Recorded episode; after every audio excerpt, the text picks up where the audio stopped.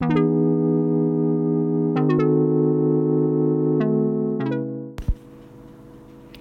んばんは。インドネシア・バリ島からお送りしています。ともこの部屋です。いやー、去年最後に、えー、収録したのが5月21日、えー、第、えーと、と20個目かな。すごいご無沙汰してしまいました。それあれから半年以上が経ってしまいました。やり方がちょっとわからなくなるくらいご無沙汰してしまいました。えーとその時は円安どうなるっていうテーマで、えー、円安が止まりませんねなんて話をして、えーと、宝くじを買いましたなんて話してましたけど今聞いてみたら買った宝くじは1回も当たりませんでした。えーと、その後に日本に行くタイミングをしているって話してたけど6月の中旬に日本に去年ね、えーと、行ったりしていましたで今年はもうあのお正月も明けて1月の18日になりましたけれどもまあなんでこんなに空いてしまったかっていうと やっぱりなんかいつもバタバタ忙しいんですね。で自分の仕事だったらまあそれはそれで仕事だからねしょうがないんですけど意外に仕事以外にも、えー、ボランティア的な、えー、まあなんかお付き合い的な仕事だったり、えー、こちらのコミュニティに属しているためになんか生じるいろんな仕事や役割があったりしてそれも結構なウエイトを占めていたり、えーと何て言うんだろうな。なんか考えなきゃいけないこととかもいっぱいあったり、えー、して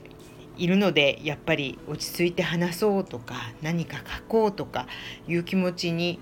ななる気持ちのゆとりがないっていうのが現実かななんて思いました。だからあんまりまとめてどっとお話ししようと思うとなかなかハードルが高いのでちょっと、えー、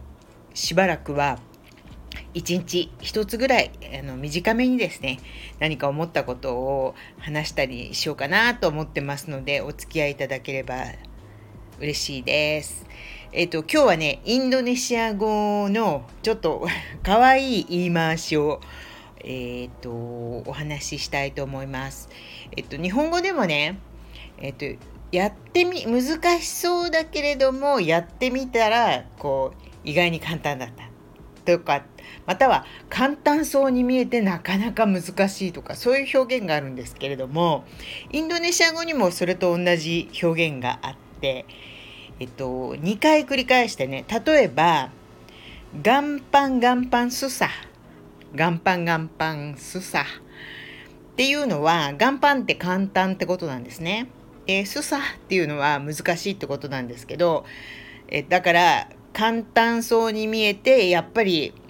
実はなかなか難しい。でこの正反対が今度スサスサ岩盤スサスサ岩盤難しそうに見えるけれども あの実は簡単なんだよっていうような、えー、意味になります。なんかね、あのー、2回繰り返すところがねインドネシア語ってやっぱり可愛いですよね。あのハテハティ気をつけてとかキラあのキラキラキラキラっていうのはもう多分あのこちらに住んでたらみんな一番最品質単語じゃないかな。私よくあの通訳しててお客様と一日一緒だったりすると私がしょっちゅうキラキラって言ってるみたいで、えー、日本から来たお客様に平田さん、あのさっきからキラキラって何ですか？って聞かれるんですね。えキラキラというのはですね、えまあ大体およそ約という意味なんですけれども、あのキラキラ1回だと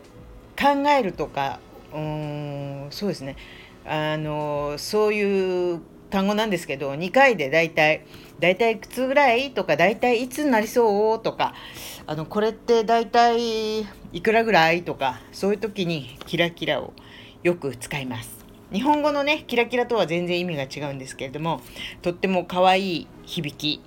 のあのインドネシア語ででも多分こっちにいると アバウトなことが多いのであのよく使う、えー、単語です。キラキラ覚えてみてください。